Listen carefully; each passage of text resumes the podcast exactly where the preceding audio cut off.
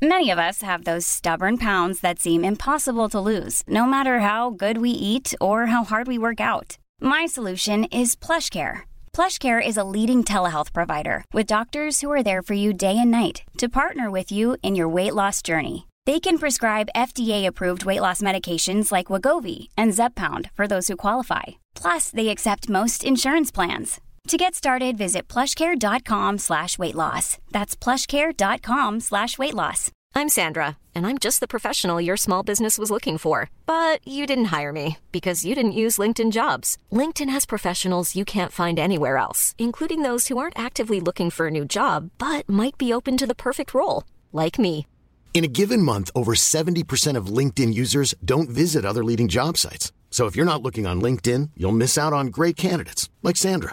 Start hiring professionals like a professional. Post your free job on linkedin.com slash people today. Hey, it's Ryan Reynolds, and I'm here with Keith, co-star of my upcoming film, If, only in theaters May 17th. Do you want to tell people the big news?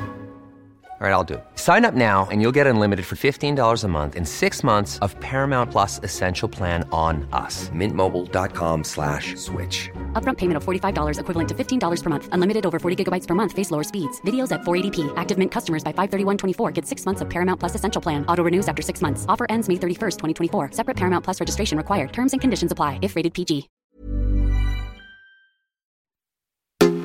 Welcome to Health and Safety Conversations. Here's your host, Tom Bourne.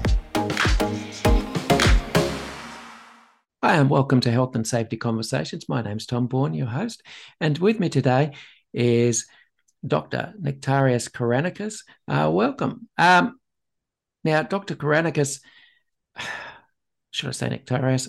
How would you like Nektarios? Nektarios. Yeah. You've, you've, you've done a lot, and at the moment, you're associate professor in in health, safety, and environment at Queensland University of Technology. How is that treating you? Well, um, so far so good. I have no regrets for moving from Europe to, to Australia and working for the Queensland University of Technology. We're not a huge team in the health, safety, and environment, but a great work environment and uh, you know great collaboration and many things we do around. And how do you how do you find the students who are coming through? Are, are, are they as enthusiastic and as passionate about safety as you know I would expect them to be? We have a very diverse cohort of students. I think um, more than half I, they are already health and safety professionals in the industry, and they come to our courses to upskill. So they have a good understanding of the technical aspects mainly, what they find difficult sometimes is to demonstrate critical thinking and problem solving apart from following a procedure or you know um, similar uh, activities but they're doing well. And then we have students who want to switch career path. So they come from any background you can imagine health professionals agriculture and they are really interested in health and safety and how they can help workplaces to improve. The difference with the previous group, the ones who work already in the industry, is that the second cohort is more open because they don't have a lot of experience or knowledge in health and safety, so they're more receptive. The first group, we need a bit more time with them to help them unlearn a few things and, and learn new things. Um, can you tell us a little bit about how you got interested in safety and, and how your professional career has led you to where you are? Yeah, sure. Um, I started as an aeronautical engineer in the Greek Air Force back in 1996. So after actually a few years, I was trained by the, force as a health and safety officer, or actually aviation safety officer to be more precise. I started getting involved in minor incident investigations, but and then I had a minor role as the ground safety officer in a squadron where I was serving. Nevertheless, um, I never saw safety back then as, you know, a career, as a trajectory. A few years later, I was sponsored by the Greek Air Force to study my master's in human factors and safety assessment, which, um, to be honest, I didn't know what to expect. I liked the topic. I went through the units uh, offered, and as an engineer, I really wanted to understand how we can improve our lives, our working lives beyond technology, maintenance, quality management, and things like that. So after I graduated from my master's in Cranfield in United Kingdom, I was appointed in the health and safety department of the Air Force. I was involved in many activities, um, including developing risk management frameworks, revising or publishing regulations and handbooks for health and safety, delivering lectures, training, uh, getting involved in investigations also. After a few years, I started my doctorate uh, studies with uh, Middlesex University in safety and quality management. I had no plan back then to resign from the Air Force. I just started my doctorate because I got passionate with the topic. But after actually I finished, I graduated, um, I felt it was time to to switch career paths. Uh, actually, I switched industry and resigned from the Greek Air Force and went to the Netherlands as associate professor in aviation safety and human factors. I stayed there for four years and a half. Then I felt I needed something more challenging, maybe far away from Greece. I was very reachable um, in the Netherlands. So here I am in early 2019 in Australia and the Queensland University of Technology. Excellent. Human factors, human factors. Hear a lot about it in safety in the last few years. But what's it about? Um, and more importantly, how does it relate to workplace safety? Simply put, human factors have to do with the interactions of ourselves, of humans with other humans, the technology, and the environment, including natural environment, infrastructure, the social environment, and organizational environment. So it's about interactions, if I would put it in one word. Although we connect human factors with safety many times just because we are and safety professionals, human factors are not only about safety, are about human performance. And humans perform not just to deliver safety, they, they perform the jobs to deliver outcomes, including quality, including security, safety, efficiency, sustainability, whatever objectives we have. Excellent. All right. Now, you've done a fair bit of work in the past in the uh, well in the aviation industry. There was a, a recent recent uh, report on ABC about uh, I don't know, an airline in particular, we won't mention one, um, and perhaps potential safety issues that uh, may occur. Airlines are traditionally seen as high resilience organizations, but most airlines have the competing priorities of being always on time as well as being safe. How do organizations who have those conflicting uh, policies or conflicting uh, priorities actually successfully manage them? I don't think that in aviation those priorities are conflicting. That's the secret here. They don't see safety and operations as separate entities. We're talking about safe operations. Now, aviation has learned through huge disasters and catastrophes in, in the past. And different to other industry sectors, it's quite standardized across the globe. So for a company to be viable in the international arena, we're talking about big names, international companies, there is this mutual recognition of standard practices and systems that they must have in place. So be, so to be allowed actually to fly over specific regions. So if you know Qantas from here needs to fly over Europe has been approved and certified by the European Union the, the regulator there that has the standards here that ensure that they will not harm anyone in, in the region. The I will give you an example how they really achieve safe operations. What's the difference, let's say, with construction or manufacturing? A health and safety professional in construction, like the head, the head of a health and safety department, is in the headquarters, it's in the office, collaborates with his staff or her staff, line management, supervisors, team members, whoever in the structure. In aviation, you will rarely find an health and aviation safety manager who does only safety management. They are at the same time pilots, they're at the same time flight crews, at the same time engineers and maintenance staff. So what happens is that they work for the safety department three days a week, and then they fly the other two days a week. So whatever they do, they feel it, the experience, which is a huge difference from the other industries.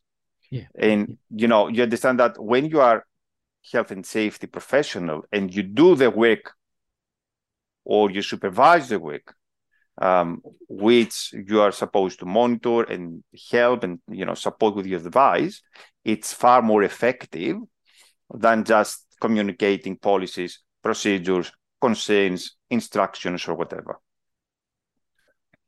Yeah, that's good.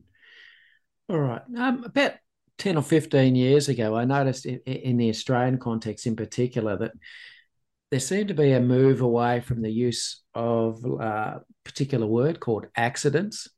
And uh, instead, we started using this term incidents. And I, I, didn't understand it at the time, but a wise person once said to me, it's because that accidents have this implication that they're uncontrolled and they're beyond anyone's control. They're just, you know, bound to happen. Whereas incidents suggested that all uh, all negative events, shall we say, uh, can be controlled and uh, possibly preventable. Are they?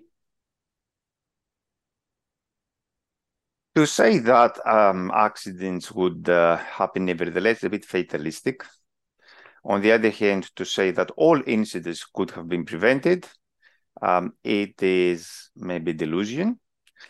Yes, after the fact, when you look at what happened, you could say, ah, you could have done this or that or that. This doesn't mean that you will prevent new, another event in the future. Not a single event happens under the same conditions, the same circumstances. Traditionally, the differentiation between incidents and accidents have to do with the severity. So if we had fatalities, we, we have an accident or huge damage, when we didn't have serious injuries or fatalities, we named them incidents or serious incidents. Their classifications out there. But I will get back to this controlled thing you said. We did a study three, four years ago in aviation, and we found that even incidents were uncontrolled, meaning that they just happened and the end user, the mm-hmm. operator, mm-hmm. didn't have the chance to intervene. Um, so we still have events where the outcome was not determined by any control of the system. In the accident case, that was more frequent. So we have about 30% of accidents non controlled by the end user, and about 7% only of the incidents without any attempt by the end user to intervene. But in, in both cases, we had uncontrolled conditions. The question is here why something is uncontrolled.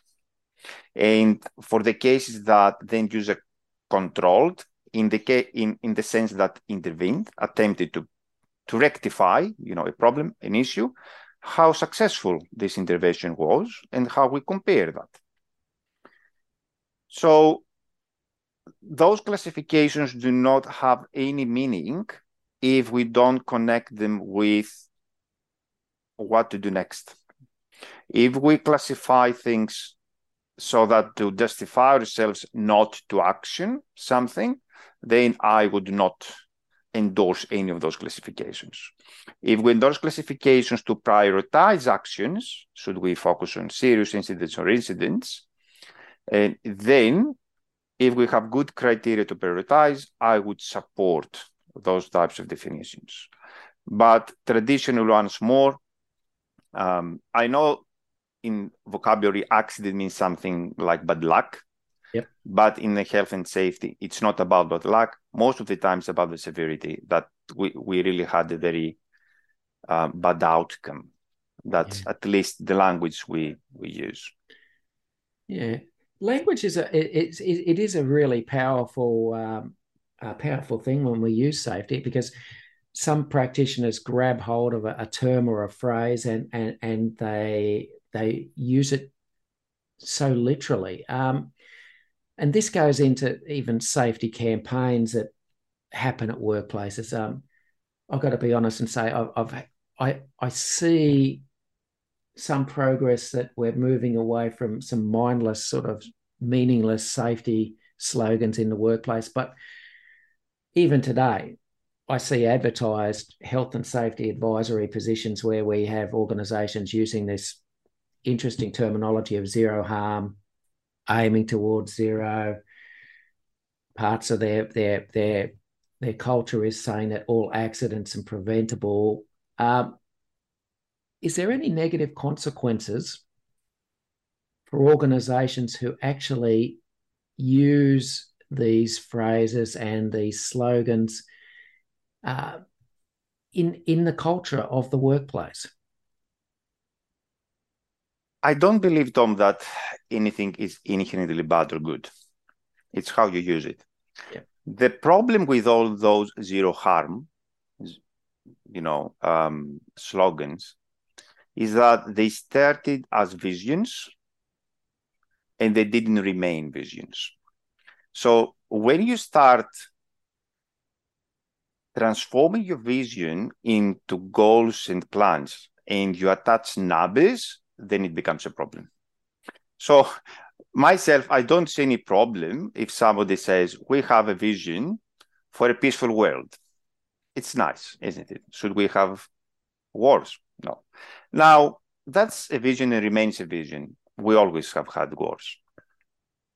So the same I think applies with the zero harm. It's it's like a dream we have. It's like something we'd like, the ideal situation and condition.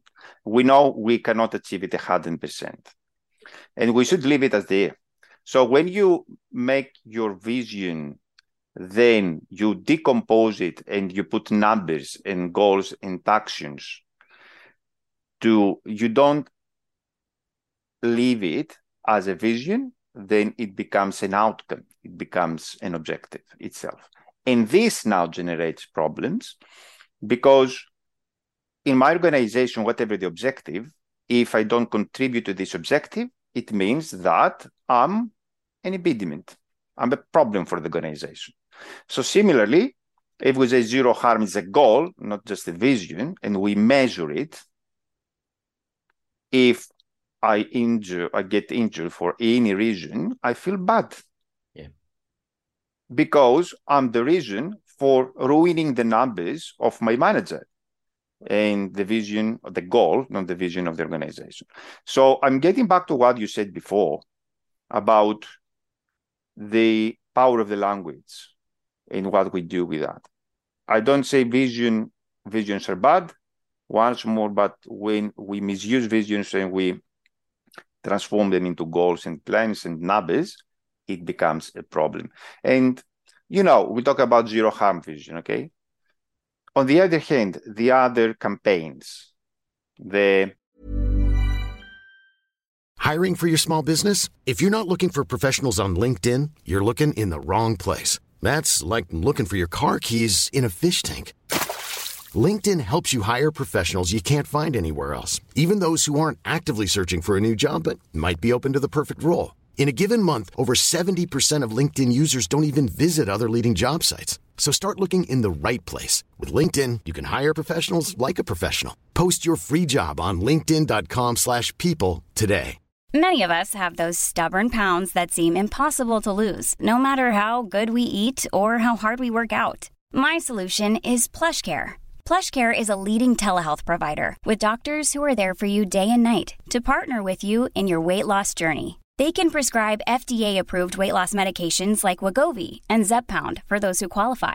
Plus, they accept most insurance plans. To get started, visit plushcare.com slash weight loss. That's plushcare.com slash weight loss. No one blamed vision. Don't we have the no one blamed vision in health and safety? Is it harmful? As a vision, what do you think? Could be. No, no one to blame. Uh, look, there has to it's be. a vision, isn't yeah, it? it, it, it's a nice idea, but um, I mean, I'm I'm I'm for looking at underlying conditions and the environment that leads to uh, certain incidents happening. But I still think there has to be some level uh, of accountability. We can't Good. have recklessness as being adopted as the norm and being accepted. So the vision can remain there. This does not mean that the specific actions and goals and plans we have that we we we can achieve the no one blame vision, which I personally see, not just feel. It's not no one blame vision. It's more shifting the blame because it's very fair, of course, not to focus on the operators and uh, blame people. But I have seen shifting the blame to line managers, to senior managements, to, to Yes. boards. And this is not productive. Yep. Yeah, there's there's a, there's a few things around it. I mean, I I look at that whole no blame, and you're right. It all, there seems to be an investigation, some sort of throwaway lines. First of all, the old revision, which is we blame the operator, but the newer vision is now you're right. We we blame the supervisor or the manager, or we use this thing that it's defective culture, and we stop there because they're just throwaway lines unless you actually go a bit further. Um, I, I, I think there's a great deal more in-depth understanding that you've got to do before you could, you know, reach an outcome in an investigation. And we should also separate the functions between human resources and health and safety. Yeah. I don't think that health and safety has any powers to to blame or you know to penalize people, and we should not once more uh, when we don't have recklessness, you know, any uh, behavior like this.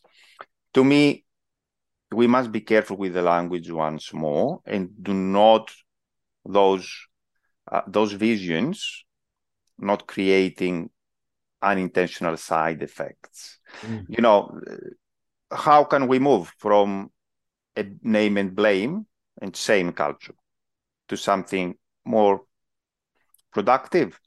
Yeah. The ones who make decision can ask themselves, how would I like to be treated? Should I have been in the same situation under the same conditions and the same amount of resources? Yeah. But first, you've For got to know what those conditions and resources Yeah. are before you can you can even put that question. And they have another proposition also. I mean, I, I, I see in many statements report Nektarios did not push the button. Okay, that's caused the accident. This is not a productive statement to make. I would say Nektarios, while subject to conditions X, did something instead of what we were expecting him to do for the system that we design for conditions Z. Mm. Don't know if I'm confusing you. No, no, no. Counterfact, if we counter, for- counterfactual arguments. Yeah, yeah. So if we formulate those actions, behaviors that we believe that are linked to something negative, and we say somebody, while subject to conditions, specific conditions, did something instead of something else that we designed for another set of conditions, then we have so many opportunities, Tom, to change the system and not blame Yeah. people. There's something I just want to go back to when you were talking about visions and goals. The thing I find even worse in transferring visions to goals is then when goals become incentivized with the use of, let's be honest, reward rewards. Let's let's be honest. And I still see this happening in very large industries across Australia where financial bonuses are given for achieving a goal, which was actually a vision to start with. And so it's incentivizing not reporting or not reporting injuries or incidents or near misses, because if we do that, either a supervisor misses out on a financial payment or the whole team misses out on the financial payment. And no one wants to be responsible for that. Mm-hmm. I think it misses the whole point that we're supposed to encourage the reporting. We're supposed to encourage notifications because if things aren't reported, you usually only find out when there's a major incident or accident that actually happens that something's wrong. Um, I must also say, um, in the last few years, I've, I've heard a lot about as safety practitioners, we there is this distinction between policy and procedure and, and real work, a bit about how work is imagined mm. by people who write the policies and procedures and how work is actually carried out in reality. We're also told that we have to approach uh, situations in, in the workplace with a curious mind. Can you actually give some some basic guidance how a frontline safety officer is to practically apply curiosity and that sort of mindset of you know trying to work out real work done in reality as opposed to work as imagined may actually help them? Yes tom. I will start with a comment about those versions work as imagined and work as done Personally, I don't find them very useful. I have used them in my teaching and my publications, but the more I'm thinking about them, um, the more I am inclined to adopt another version. I, why? You know, we can have many versions. Yes, as imagined, work as planned, work, uh, work as documented, work as coded, work as translated, work as encoded, work as perceived, work whatever. Yep. Now, the work as done, work as imagined is a gap which carries negative connotations. So my colleagues who coined this term are the ones who claim we should focus on positives, the same persons. And now, you know, so it's something controversial. I mean, you know, you say we should focus on positives, but on the other hand, we have gaps. We should close the gaps, which a gap is a negative thing in management terminology. So my approach would be to have another version, work as agreed and work as possible, which I think includes, it's more positive than work as done and work as imagined. It includes the agreement that there must be a consultation, must be an honest discussion between the everyone, all stakeholders, the end users, supervisors, line management, and so on. And work as possible entails the conditions that we encounter and the capacity we have to deal with work demands, conditions, and so on. Thoughts my humble proposition to, um, you know, the work as imagined, work as done has its value, trigger those discussions, as you said before, but maybe we should rethink. Yeah. yeah. Now, regarding the the curiosity uh, thing, I don't think that curiosity should be a trait only of any health and safety professional. And um, although I think sometimes that several safety staff colleagues have an identity confusion. So, what am I supposed to do in an organization? What powers and authorities I have? What is my role? My understanding is that we are workers, first of all. In you know, in legislation, we don't have any other role; we're just workers, and who have the responsibility, they have the role to provide advice, information, support, insights across the whole organization from the end user to, up to the board, CEO, whoever, whoever is that, about how to manage two things interactions, go back to human factors, excuse me, and exposures. I think that we, safety professionals focus too much on processes like investigations, audits, risk assessments, and we don't understand that everything we have in our organization should ideally focus first on eliminating, on minimizing harmful exposures and interactions. That will be the first, which is a goal. You, you talked about goals before. And if we have the resources and capacity, our next contribution to the organization would be how to maximize beneficial exposures and interactions. So the first one to minimize harmful has to do with mainly physical and mental health and safety. To maximize good exposures and interactions have to do with the well-being. This is how I see the role of safety professionals, and those things could be goals and should be goals in an organization.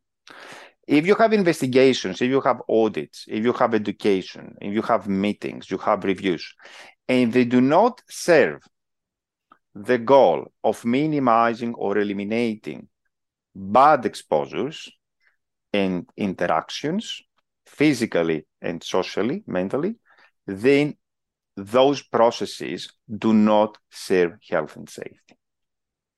I hope I'm clear enough. No, absolutely. All right. Um, you've got you come from the unique position of not originating in Australia. So I, I think this is a good question for you. Um, you've come to Australia and therefore you've had to learn Australian legislation as it applies to health and safety here. In your opinion, is the legislative framework we currently operate in Australia the enforcement and compliance measures that we have in place, and the penalties for breaching that legislation appropriate? I don't see, Tom, any huge differences from other developed countries. More or less, Australia follows practices in Europe, in the United Kingdom, Canada, uh, in the US, and so on. So I wouldn't say in principle that Australia is misaligned. Now, I I'm not a legal professional, so as a citizen, uh, as a resident actually in Australia, I'm not yet a citizen. To me, it's not the question about whether the legislation is appropriate, because legislation theoretically, to a large degree, expresses the public. That's that's how the system works. We have democracy here, and we have structures to debate uh, about legislation, to receive feedback about the draft, uh, you know, legislative pieces, and then going through a nice process of debate and then passing the laws. The challenge is not about the regulation and the acts. It is about how those are enacted through policies and how they are applied in the courts. So it's more about how we interpret the legislation and the regulations and not the document themselves, I mean, the law there. And regulators want to be proactive. I don't think that there's any regulator in Australia that says we should only be reactive. But if they don't have the resources and capacity to to be proactive, then we see them uh, as only the bad, in in quotes, patients that come to a workplace after a serious injury or any other issue was reported, and we say, uh, you know, they're reactive, which I don't support uh, because regulators try to reach out businesses. They have so many um, resources up there. I would say, on the other hand, that it's very difficult to reach out to everyone, especially individual based, you know, trade companies, uh, small companies, medium size um, companies. There are thousands of them around each state and territory. And although this might look like they they use they they publish resources and support and they cannot really reach out to everyone might sound a bit um, um, how to say ineffective mm-hmm. in, in reality we we must see that in the context how many people we have there yeah. um, how much they can do with the time that they have and i believe they do a good job yeah. it's the organization now that needs to have policies where it interprets the law correctly. And this is how we educate the future health and safety professionals in QUT. And one of the topics they find difficult is the occupation health and safety law and policy. All right. Uh, just one more question we have time for. Uh, you teach at QUT. Uh, you teach the uh, graduate diploma in, in health and safety tell me what's the benefits for existing health and safety practitioners to continue to learn and grow through formal qualifications? The, the real benefits have to do with a problem solving, critical thinking, and inquisitive mind, where you don't focus on one health and safety area alone. You don't solve a problem through a specific narrow path, but you try to integrate approaches, practices, paradigms, and examples, best practices from different areas. So when we start with uh, new students during the orientation, I always say there is no value to be very good in health and safety law and policy, which we did, or in ergonomics, or in toxicology and hygiene, or in occupational health and so on. The secret for a successful health and safety professional is how to connect all those concepts, to integrate all those approaches and, and knowledge to support organizations with sustainable, with viable, with effective, collaborative actions. All right. We might have to leave it there today. Thank you so much, Dr. Nektarios Karanikas, for being on the show. I really do appreciate your time today. I look forward to speaking to you again soon. Thanks very much for the invitation, Tom. All the best. Thank you. Thanks for listening to Health and Safety Conversations with Tom Bourne. Until next time, stay safe and enjoy the rest of your week.